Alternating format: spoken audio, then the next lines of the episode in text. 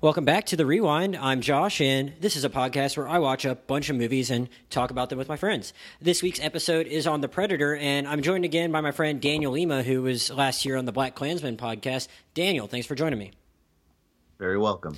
Good to be here. Yeah, so it was funny. We had a, we had a funny exchange when I first decided I was going to talk about this movie because, um, well, I, I told you as I was watching the earlier Predator movies, I wasn't having the best of times, but also when I messaged, I, I, sent you a general Facebook message about how, oh, I still need to have someone for this podcast. And you're like, sure, I'll do it.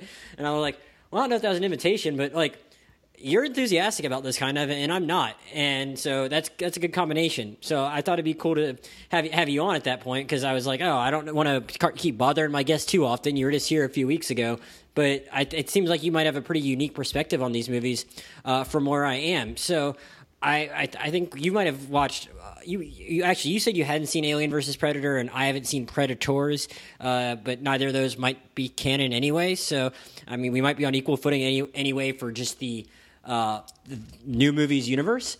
And I want right. to first ask you then why, what it is that really like you hope to get out of these movies when you go to them or when you went to this most recent one or because i could not stand predator 2 and it seems like you really are very fond of it and I was pretty mixed on the first one. So, what is it that it, when you go to one of these movies, which all have a lot of the same, hit a lot of the same beats, but obviously Predator Two did something for you that seems like the others might not have. What is it? What is there a main thing you're hoping to get out of these when you go to them? Well, the thing about that I love about the Predator series so far that I've seen is that it is the perfect distillation of exactly what I love to get out of genre cinema. When you have these sort of high concept, uh, but you know, movies where the ambition is somewhat lowered. It, this isn't a grandiose statement on human uh, progress and evolution like 2001. These are monster movies, and I think the great thing about these is that they offer uh, filmmakers the opportunity to get the fundamentals right. These movies ride or die on how top the script writing is, how great the action directing is. Um, it really does require the people behind the scenes to really make a lean machine that delivers all the genre thrills that the audience expects out of them uh, without much more meat on their bones. What I love about now, see the Predator. I mean Predator. The, the first one. This is one of the most confusing yeah, names. They they yes. could they could have put on a little more effort to the new one's name, but alas, we yeah. have to deal with it. So the original, though. The original was actually I was the same as you. I was not very hot on the original when I first saw it.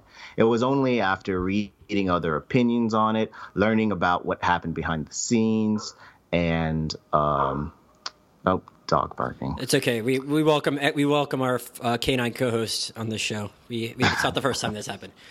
Yeah. Okay. So um, to see, I wasn't too hot on the first one when I first watched it. What do you mean by um, behind the scenes stuff? I, I, learned by watching the Honest trailer that Shane Black was pretty much there on set so they could have him do punch ups and stuff. But, well, uh, apparently they wanted him to do punch ups, but he was like, "No, I'm only here to act. I'm not doing oh, okay. work on your script for no reason." um, no, no, no. Uh, this was this move. That movie. Um, they hired a new director, a fairly new director, John McTiernan, who had done only one movie before. I think it was called Nomads. Uh, so he had he wasn't very seasoned.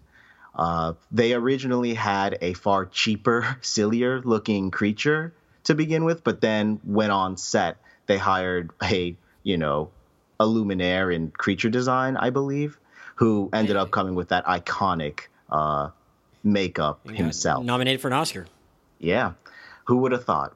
The Oscar nominated Predator. Mm-hmm. Um, you had, uh, so you had like a low budget movie direct helmed by a guy who nobody really knew and that was all they had to go on. But who they hired, John McTiernan, I, I, don't know if you know this, later went on to do Die Hard. Oh yeah, he's a big deal. Red October, and you know the man is one of the most uh, last acclaimed, action. Yes, he is one of the most acclaimed action directors in uh, American cinema, and the the what he put into that movie, I think, made it far better than anyone would have guessed based on the premise. Now, going into that movie, I kind of was expecting an Arnold Schwarzenegger movie. I was expecting a big 80s action movie with big, gruff, muscly guys who go and they shoot things, and it's awesome. Uh, that's not really what you get. And you had me a little worried when you told me that before I watched it because I was, I, I think we might have had the same opinion of um, Escape from New York, or it might have been someone else I was talking about it with, where I just like, based on the premise, I was expecting a lot more action, and then I was kind of let down. But yeah, that's that yeah, was me. Yeah, but my thing with the and I was worried. I was that's what I was. I was worried my experience with Predator would be based on you kind of hinting at the same thing. But I found like the first thirty minutes of Predator just mind-numbingly boring, with just a bunch of boring gunplay and not much else. And I actually really enjoyed like the latter half of it when I got to see Arnold doing things that you don't typically expect in an Arnold Schwarzenegger movie. Like I would say the Terminator movies are way better, but whatever he's doing with the acting when he's having to like quietly circle the predator in the back half of the first movie is actually really interesting. Well, part of the re well actually as time has gone on I've become more appreciative and upon rewatch I became more appreciative of that first half of Predator. It's not like this is a very in depth character study. These aren't really well drawn characters, to be clear. That said, I think that that first half does a lot to establish who this team is. Sure. And um, what they're here to do and how good they are at doing it and how they interact and work with one another. Uh, the first half is bent on I think it's meant to set up the expectation that you're getting a traditional Arnold uh, 80s action movie True. Or, you know overloaded on machismo and adrenaline and, you have, and to, you then have to pull the rug out from under you I certainly expected that because just because of how the, the, the bulging muscle handshake with Carl Weathers has become a meme. So oh that, yes that that even led yeah that even led me to really expect that kind of movie because I was like oh yeah that's what this is from. Huh. Yeah, and then you have you know some you know the you know it's it's a it's a you know very violent action movie but in the beginning there's a lot of comedy. Uh, you know Shane Black trading quips with the rest of the team and Arnold Schwarzenegger giving his one-liners everybody giving their one-liners. I I ain't got time to bleed. That's just great stuff. But um and the first action scene that comes up is very typical of the 80s action movie. You know it, it, it's the only scene i believe that john mctiernan didn't actually direct himself. That was handled by second unit and it kind of shows uh, in that it's far more chaotic with a less clear sense of geography less camera movement than mctiernan is known for uh, but I think that that scene does a great job in suckering you into believing that this is going to be that kind of movie. Sure. And then suddenly, you these uh, big action heroes with bulging muscles start getting taken out one by one by one, and they are clearly in their element despite being foreigners, and yet they find themselves to be you know the victims of this brutal killer who they can't see or understand. You see the fear start gripping into them uh, and then you find that they find that they have to be the ones on edge on their guard in this environment. It's not again predator is not like the most thoughtful movie, but I think that it still explores a very interesting theme about Ameri- American colonialism. Uh, it's a, I mean, the whole movie is a Vietnam War allegory. Sure. I, I, I, hadn't actually thought about it that way, but yeah, I can kind of see it now.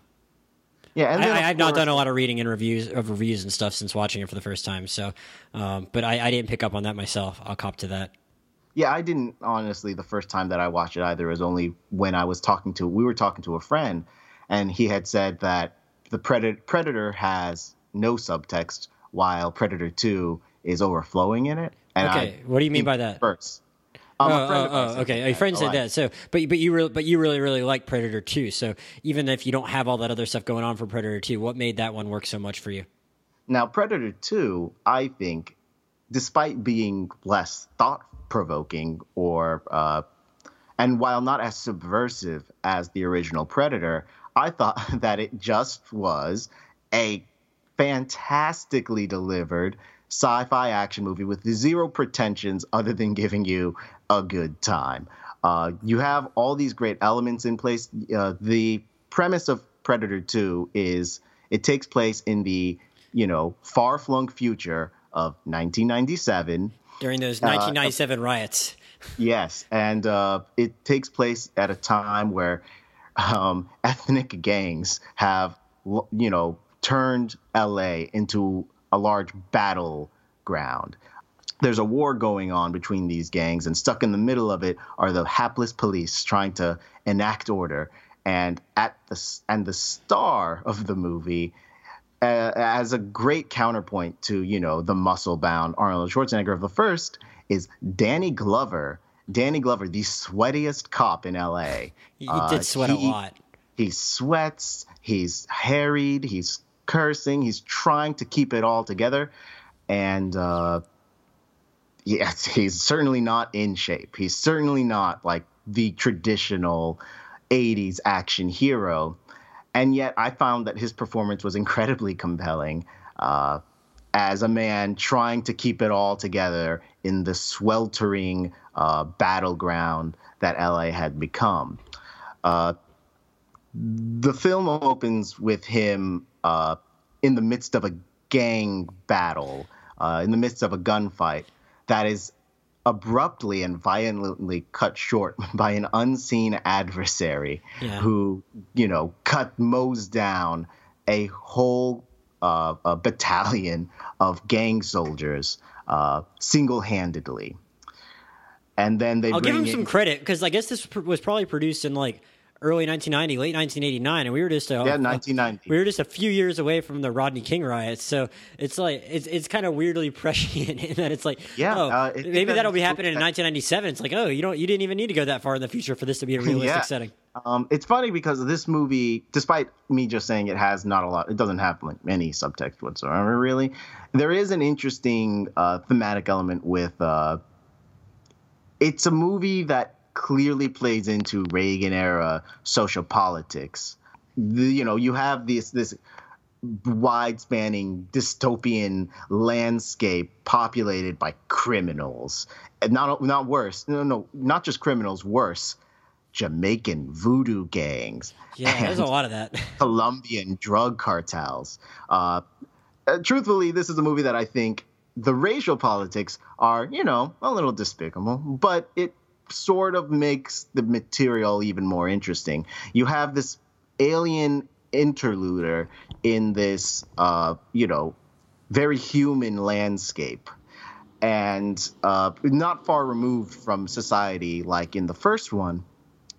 And it sort of makes you question whether or not what this war that this, these characters, uh, you know, this land that the characters are fighting over, it brings into question how important really is it in when you introduce this interstellar threat into the mix.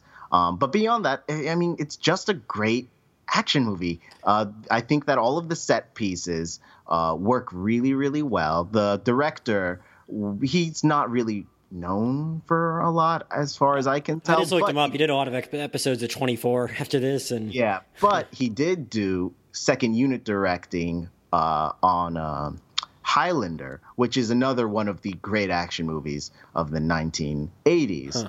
Uh, one of my favorites. And I think that his ability to handle this sort of high octane action shows in this movie. Uh, there's a wonderful train, uh, uh, what's it called? Massacre that takes place on a train. Oh, yeah. Between there's a there's a it's there's a the setup is that there's cops on the train. There's an attempted mugging. The cops show up to break it up. Everybody on the subway is armed because you know dystopian LA or you know regular LA, and then the predator shows up, and suddenly the lights go out, and it becomes this claustrophobic, you know, chaos uh, that ensues where you know we as the audience don't really get a sense of what's happening. We're caught in the fray along with all these terrified uh, passengers, the only time we get a clear sense of what's happening is when we get those that wonderful POV shot from the predator's perspective with his heat vision on. It's it, it's I really really and it includes these great character beats. Uh, one of the cops involved is Bill Paxton's amazing character. He plays a hotshot cop uh, who uh, dresses like a 90s used car salesman and talks like one too. Uh, which is another thing that I love about this movie. Uh, the Predator series in general, I think that the one constant thematic element would be this sense of camaraderie in all of them. And I, I, just uh, I just didn't feel it a ton for most of that one, and I don't know. I I, I felt to me like the la- like the last third where it was just again more just down to like Danny Glover and the Predator, like that really did capture me. And I was watching this like 2 a.m. on a Saturday night, which might have been my problem to begin with uh, mm. for the rest of the movie. But like at the point at which I should have been falling asleep at 2 a.m., I was like more into it than the rest. Like in this last last part of the movie where it's just the two of them, and I, I guess I just wasn't as like taken with the action scenes as you were, and I felt I found them like to have even less. I found it even I found the characters even less interesting than I did in the first part of the Predator. Uh, well, or, or Predator, not that. well yeah, so uh, obviously, but like I, I, guess that's where we just kind of diverted, and maybe I would have been more engaged in those action scenes if I if I had been into Danny Glover and Bill Paxton, and I, I don't know, I just wasn't. Um, yeah, Bill. Pa- I thought that the movie did a pretty good job in making sure that you felt every single character's demise as his team, as Danny Glover's team gets taken out one by one by this unseen force, and he becomes more and more harried as he becomes more and more out of sorts uh, the mon this creature, this killer, starts taunting him, starts uh, uh, following him from place to place. Uh, I think that his entire like the bond that he feels with his entire team is uh, ever present through the entire movie, and as they get you know sidelined one by one, I think that his sense of frustration really bleeds through to the audience. And you also have a great, uh, I want to point out that you have a great supporting role in Gary Busey's uh, obstructionist, yeah, secretive government agent, uh, who who uh, every time he shows up, you you just can't help but not trust him. Part of that is just that it's Gary Busey, but um, I thought that that conflicts also created a more human uh, uh, uh, source of you know uh, adversity that made those early bits more compelling. All right, just to jump ahead a, mi- a minute, um, I don't right. know. I don't know if you have much more to say on that, but when when Gary Busey's character's son shows up in The Predator, played by Gary Busey's son, uh, what were you as confused as I was? See, I spent the entire movie because I saw Predator 2 right before I went to see The Predator. Okay. I spent the entire movie thinking that they just like de-aged uh, the character and like I don't know. I, I was very I was confused, but I was like, oh, I'm with it though. And then it was only when I got home that I, I realized that that was Gary Busey's son and not Gary Busey, the character yeah. who at that point would have been like 50, 60 years old. Yeah, I just, I, I, don't know. For some reason, I mean, I guess Gary Busey in real life's in his early 70s, but like, because his son is actually 47, which is not young, I just thought, like, oh, like, maybe they just like made put some makeup on Gary Busey and for some reason yeah, didn't want to have him look old. And, and then because I, I, heard Keyes and I'm like, yeah, his name was Keyes, and I just couldn't remember his first name.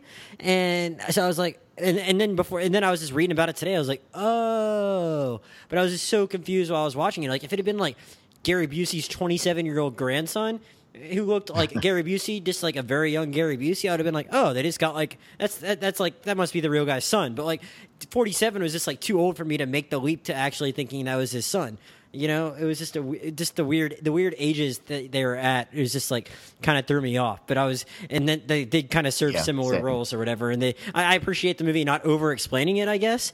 But at the same time, it was kind of confusing in the moment because so much like right, right. Um, now on the on the note of the Predator, though, yeah, um, I walked into it very excited. Yeah, let me let, me set it I, up for a second though, because I didn't even say at the beginning that we talked about Shane Black at the beginning, and I'm sure anyone still listening understands that Shane Black directed this film. So uh, go on and say whatever you were going to say. But my next question for you is just going to be based on what you liked out of those first two. What are you hoping to, to get when you go to a like a Shane Black Predator movie, which is should be its own distinct thing probably from the earlier ones. Right. Um, Shane Black, you know, had been in the first movie, and he's since gone on to make a career for himself doing these uh, smaller scale, uh, but in, at just as fun, if not more fun, um, you know, action thrillers. Iron Man three accepted. Bang. Sorry. Iron Man three accepted. Iron Man three. Except, well, actually, I consider Iron Man three to be one of the most underrated Marvel movies. I, I wasn't saying it was bad. I was just saying it's not like maybe as small scale as other stuff. Even Oh, if- right, In right, some, right. in some ways, it, it's small scale for a Marvel movie, though. Right, right, right. So, um, you know, we know a Shane Black movie based on, you know, all the quips and all the, you know, all the well edited action and the well established characters.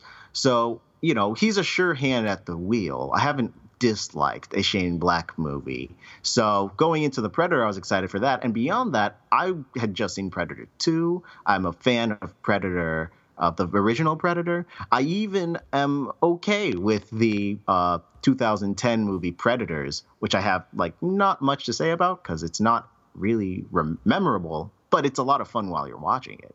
Um, so going into this one, I was pretty excited, and I walked out thinking it was fine. Okay, yeah, and I walked out thinking I, I thought I think the I, we're not going to do a spoiler section for this podcast. If people are still listening, like just go watch it. Go watch the movie. Like I, I actually probably liked it better than the first two, but I was like I don't bad taste in my mouth because like I don't like when movies like spend their last five minutes setting up their sequel, and then I especially like roll my Yeah. eyes when I know that the movie's probably not going to get a sequel because this movie just hasn't really been that well received. It's probably not going to make a lot of money. Um, so I was just like, I oh, think man. they expect it'll break even, but Yeah, which won't get it a sequel. And I was like, No. man, this is a lot of effort you're putting into these last five minutes. When I was like, not, I, I wasn't underwhelmed by your ending. It would have been cool to have just ended when it should have ended.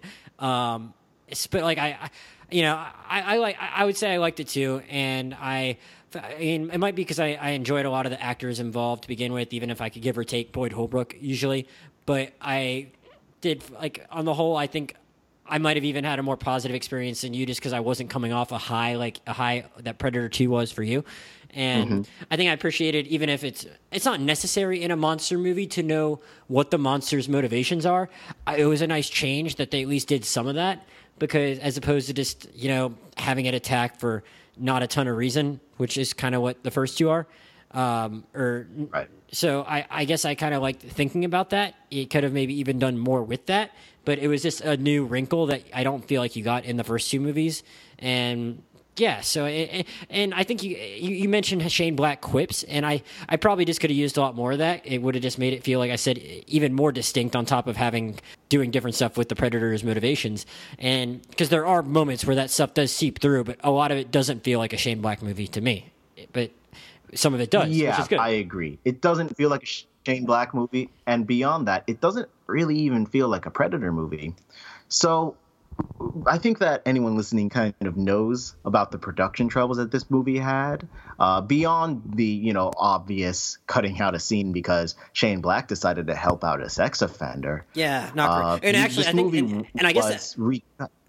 Oh, sorry. Go ahead. Go ahead. Keep going. Because I, don't. I actually don't know much about these production troubles aside from that. But I wanted to make a point on the sex offender thing. I do know. I don't know much about it either, to be honest. But I do Oh, know okay. that the movie was recut after a test screening. Uh, apparently, they cut the. Uh, they edited around the ending or made, filmed a new ending or something. But um, Hmm. it does feel like a movie where there was a whole lot of studio interference. Uh, even the opening moments, I was watching it thinking, oh, so I'm not really going to be watching a Shane Black movie or a Predator movie. Just the opening of like a spaceship crashing down into Earth gave the feel that I was sitting down for just another studio sci-fi action movie, which isn't what I want from a Predator movie. Like I said at the beginning, Predator, the franchise, offers the opportunity for filmmakers to make a very lean, uh, you know, uh, the Predator as a series offers the opportunity for filmmakers to deliver a lean machine that delivers all those genre thrills Right. that Like you you're know, saying you enjoyed about the first in a yeah. condensed manner Yeah, in a you know Which seems like is what you really liked about the first two. Yes. uh, and even the third one. But this feels far wider in scale. It feels far more chopped to bits, not quite, doesn't have the same flow as the first two. Uh, it, it's, you know, the, the cast doesn't really gel in the same way that I have felt in all the other Predator movies. Of course, you have a good cast, except for, you know, the lead, who's the least interesting lead out of any of these movies, and I'm including Adrien Brody in that. Adrien Brody, Boyd Holbrook is a black hole of personality. Who, like, I would have rather seen this movie starring Jacob Tremblay, who actually I think is pretty good in this movie. Yeah, I don't know, like, who decided that they really like Hollywood really wants to make Boyd Holbrook happen, and it's just not giving Yeah. up.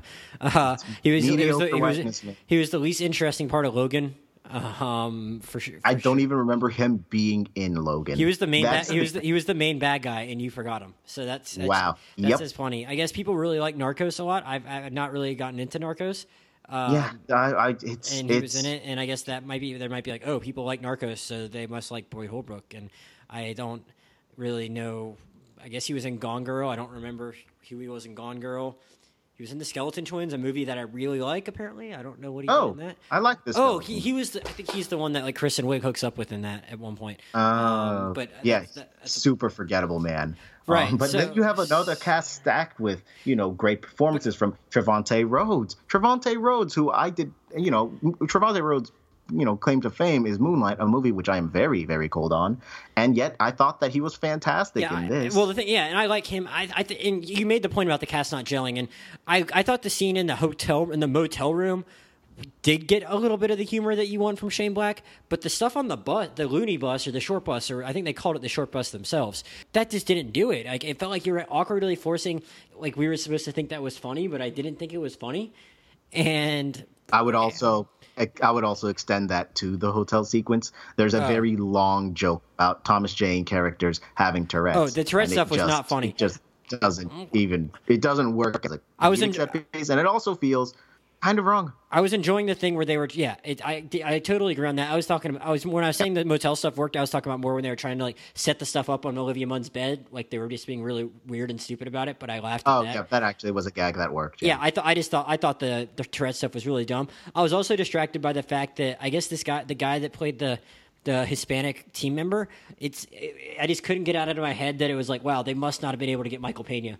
Like that was like that was my thought the whole time. I was like, this just seems like something that was written for Michael Pena, and they couldn't get him, so they're like, all right, let's find a, a different Hispanic guy because it just like Yeah. it's it seemed like a Michael Pena kind of role, and I just kept thinking like you're not Michael Pena the whole time, and that guy's fine in and of itself, but like I couldn't get that thought out of my head, and Yeah, uh, that's the one guy who I can't even place. Okay, well yeah, so there was a Hispanic guy. I didn't actually, I, I actually know who Thomas Jane is. I know that guy was, and I d- didn't even recognize Thomas Jane, which is kind of funny. But I totally agree that Tourette's thing was completely unnecessary, and he's a good actor, so it's kind of a shame.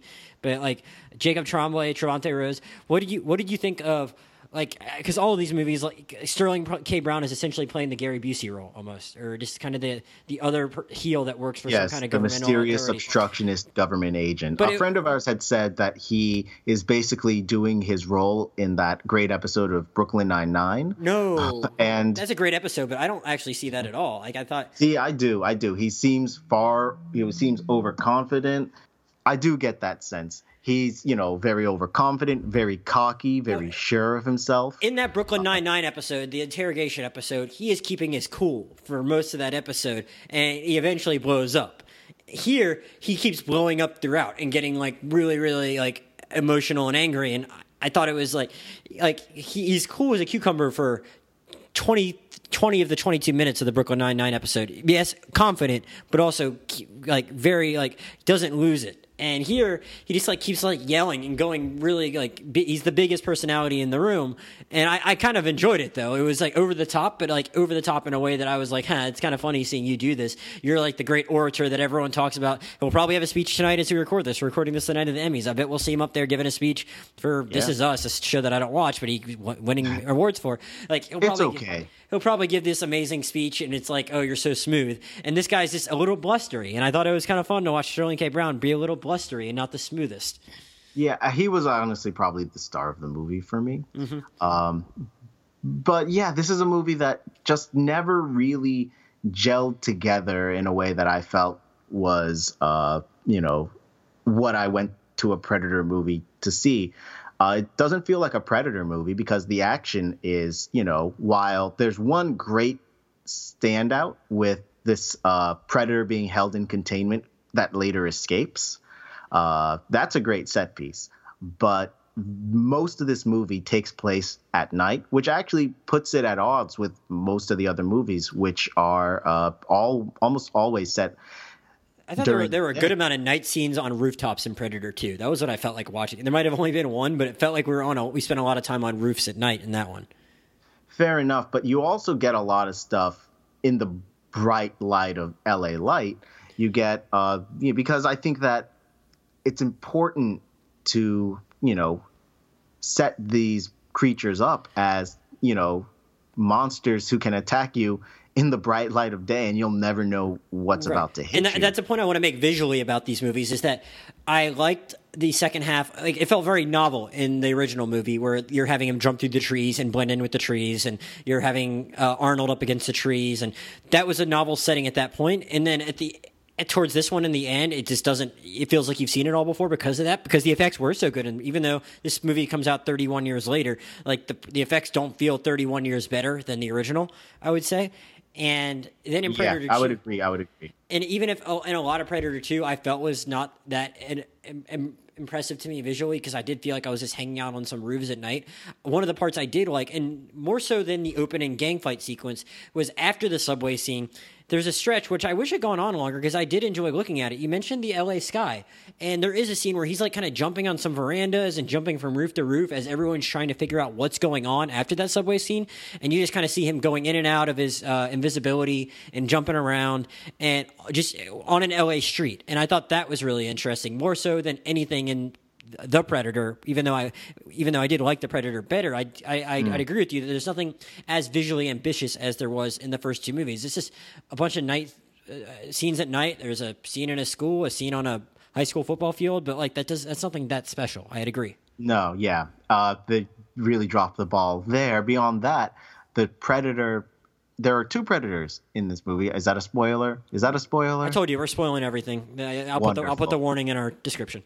Wonderful. So uh, there are two predators in this movie. One is the familiar, you know, practical makeup predator that we've grown accustomed to, and the other is this big super predator, which I believe comes from the 2010 movie Predators, but um, it's it's a CGI creation. And so when they're fighting this monster that takes the place of the practical one halfway through, it just doesn't have the same tactile, you know, uh, uh, uh, sense that you know all the others have. So it doesn't feel like they're really being menaced by this strange creature. It just feels like another because they sent it, they because they, they sent it to kill the other one, and they kind of figure that out. And so it's like is not as much of a threat once they've become aware of that. I mean, they eventually have to, they eventually need to take it out uh, once, like, or it, it is coming to kind of get them afterward. But like in the moment, they're kind of like, oh, it was just there to kill that other one, and that's kind of it. Um, right, but like beyond that, it's just the creature itself is just not intimidating not only because of the plot but also because it's just a CGI creation. You know, it feels like it's just empty so space. You, you, weren't scared once they figured out once it figured out how to like uh, use a translator and then uh, speak to all the humans. Yeah, no, I, I can't say that did anything for me. yeah, I'd say it wasn't like the most awe-inspiring moment for me either, but it was something fairly different. Where all of a sudden it's like you've these these things have just been killing for sport the first two movies, and now they're actually talking to them, and that's certainly different. And they'd already figured out by that point that it was they were they like we talked about earlier. They has motivations. They're getting the spinal cords. They're trying to adapt and all that. And I don't know what what did you think of that final sequence? We already discussed that like maybe not the most visually awe inspiring thing, but uh, it, it, that it, I don't I don't I don't know what what did you think? Because I mean. I guess I was still fairly entertained, and I, I, I don't know. I, I, I did. I, I enjoyed uh, Keegan Michael Key and one of the other guys that was a little more nameless, or and Thomas Jane agreeing to kill each other without actually saying it. I laughed at that. Oh, um, actually, I found that that was the only moment in the movie where I did get a sense of the camaraderie that I want from a Predator movie. It was this sort of, you know, brotastic uh, romance yeah. scene uh, with these two men mortally wounded deciding to, uh, you know, and, save each other from a long, painful death, and doing it without one, and doing it without saying any words. Yes, kind of it was the one moment where I thought I was like, okay, now this feels like a Predator movie. Right. Um, but like other than that, I mean, I don't did did that entire final fight sequence uh, do much for you at all? It it's a sequence that I almost entirely forgot. There yeah. are no character beats within it. Uh, the characters involved are probably the least interesting out of all of them. Uh, I can't. Yeah, I'm just. I was not a fan. I was. I it glided over me. It was a little. I don't know. Did you totally follow how they were able to use the um the invisibility thing that Boyd Holbrook gets at the beginning? Because you see him swallow it at one point, and then you think, oh, is he just going to be able to just utilize this the whole movie? And then he doesn't really for most of the movie, and then all of a sudden Olivia Munn has it. I mean, I I, I don't know if they could have set that up better or not. Well, um, the implication is that he pooped it out. Oh, I missed that. Yeah, no, he. Uh, oh, uh, there's right, a scene right, where right, he gets indigestion. He goes into the restaurant. Ah, so in actually, actually, that's the one bit of Shane Blackian humor that actually works for me because after he, you know, poops out this device God, that God. he swallows at the beginning, he yeah. obsessively starts cleaning it and washing it um, while he's has it in his hand, and before he hands it off to his son, God, he's, I'm you know, cleaning it off, and yeah, that was actually a decent sight gag. I actually yeah. liked that. No, that was that, that was good. Um, what, what, what did you think about the? So I don't know if you read about this. So the the dog, the alien dog that kind of follows them around and they befriend. Apparently, uh, one of the things that would have helped uh, make that all a little bit more clear was the scene they had to cut out with Olivia Munn and the sex offender and that, that, had something to do with that and that whole thing would have made a little more sense as to why yeah like, i think she's jogging her dog when like a man accosts her and it turns out that the man who accosted her was played by a real life you know predator. So that's not cool. Oh so it's just supposed to be that that's why she likes dogs and or did i i i, I assume. Oh, because okay. um the first time we get a glimpse of olivia munn's character is you know sterling k. Brown approaching her and saying, You want to meet a predator, and then whisking her away to a government facility. I assume that the first scene we get, because I know that it involves her jogging and this man catcalling her, I assume that was supposed to oh, establish oh, her character. I, I, did not know that. So that not yeah. only did they cast a sex offender, they cast a sex offender to be a sexual harasser. Yes. That's so not great. Uh, not great. No, not a great look. Not a great look. But uh, yeah. So like, I think that scene was meant to establish some bit of her character, which uh, it being cut. I mean, not to say that it shouldn't have been, but it do, does mean that I spent far longer trying to get a feel for who her character is, and I can't say that she left too much of an impression. And it's a shame on. that it's a shame that whole thing didn't come to light just a few months sooner because they could have easily just reshot that thing, reshot that scene. I think it seems like they cut it out like way after they had kind of wrapped production and they didn't really have a they didn't really have that option to go back into production even for a scene that small.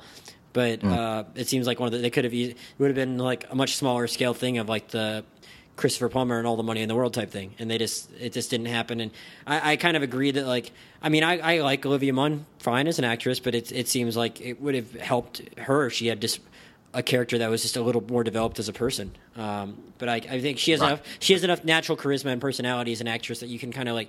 She can kind of convey who her characters are pretty well, even unless the, unless it's like what she's had to do in X Men Apocalypse because that was a whole lot of nothing. Um, mm. But yeah, I don't know. Um, is there is there anything else about this? I mean, it seems like I don't know. We, I don't know. I, I feel like I probably didn't even talk about enough about things I was happy with about this. I mean, I don't I don't know why. Like, I mean, I, I guess I might have enjoyed some of the sequences with the. Um, I don't know. I, I did like Jacob Tremblay. We didn't talk that much about him. You briefly mentioned him. I was just kind of. I, th- I kind of thought it was funny that the kid was. I guess he's supposed to be a little smarter, and I guess on the spectrum they talk about that a little bit. But he's like in middle school, and he clearly doesn't look old enough to be in middle school. Like this guy was playing a five year old in Room like three years ago.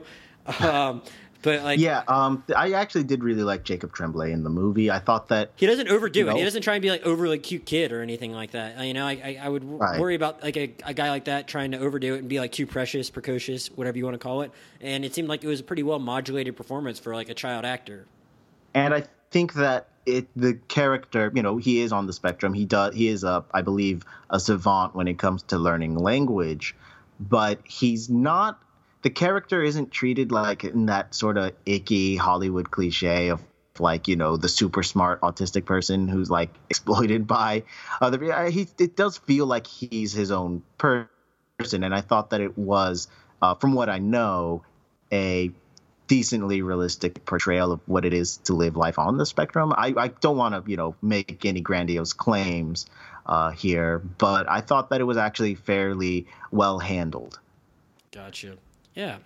Uh, and I liked his, and, and he gave a good performance, better than the lead. I, I'm I'm not going to disagree with you there. Um, trying to think if there's if, if there is are there any other points that you wanted to make or any anything we didn't touch on about it. Um, Keegan Michael Key, uh, I don't know if you had any thoughts on him. I was we didn't talk too much about him there. Like I said, I some of his moments didn't really work for me on the bus, but I mean, I feel like I had a, like a lot of like uh, I kind of agree with you in that a lot of the, the latter half of this movie was somewhat forgettable. But like I feel like I did have some moments where I was a little more into him. Uh, I, I, I like the scene where they're all trying to talk each other out of like going with Boyd Holbrook when he's going back to find the kid. I thought that was kind of funny. Um, Yeah, that was and they're- funny. And they're in the house with Yvonne Strahovski. But like I, I don't know, I, I do like Keegan Michael Key as an actor. Like I thought he was pretty great, and don't think twice. So it'd be cool if he got to do start doing some more interesting stuff. Also, I don't know. Uh, Is there anything else? Well, I just want to say that despite the fact that I've spent most of this time ragging on this movie, I can't lie. I did mostly enjoy my, myself in the midst of watching it while you're sitting down and you're having these images unfold on- upon you. It's it's fun in spurts, you know. You still have the gore and the uh, uh, uh, Yeah, there's a lot of gore in that scene where the thing first escapes from the facility. Yeah, and that first that escape scene is, I think, uh, one of the better action scenes of the year. Uh, there is, you know, that Blackian humor, and although it's stifled under the editing, uh, I think that it does work. You know, there are jokes where I laughed, which you know more than I can say for some comedies I've seen this year. It's a studio film that doesn't really feel like a Predator film or a Shane Black film, but it still stands out as one of the uh, better examples of you know the current mode of blockbuster filmmaking, even though it somewhat drags down uh, what you would want from a Shane Black Predator movie. I I totally agree with that. I just I wish more of the Shane Blackiness had come through.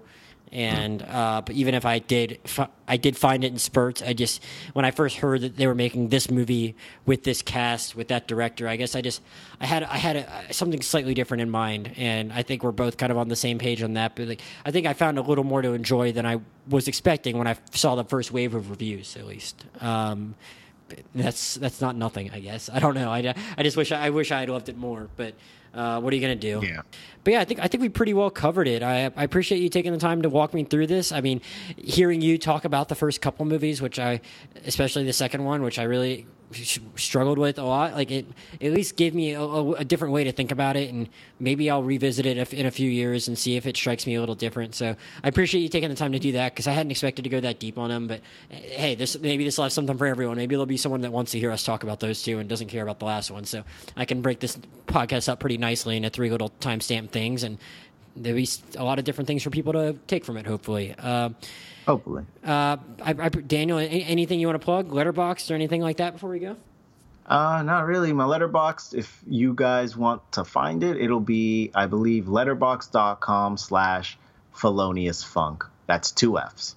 There we go. And as usual, I'm Josh Jurnovoi on uh, at Letterboxd and on Twitter. That's J O S H J U R N O V O I. So uh, I appreciate all of you listening to this. I cannot say what the next podcast is going to be after this because there's a kind of a weird morass of movies to round out September, and some of them are limited releases. I'm not sure when I'm going to be getting them, but Daniel will probably be back in a few weeks to talk about a, movie that I don't think anyone's seen a trailer for yet called A Star Is Born. Real mystery that one's going to be. So, uh, Daniel, Yeah, are who knows? Yeah, I don't know. We'll we'll see. Don't know what to expect. Daniel's really not even that excited about it. I just kind of had to beg him to do it, but he'll he'll he'll be around for that. It's so only it's only gonna be it's only gonna be like the best movie ever made.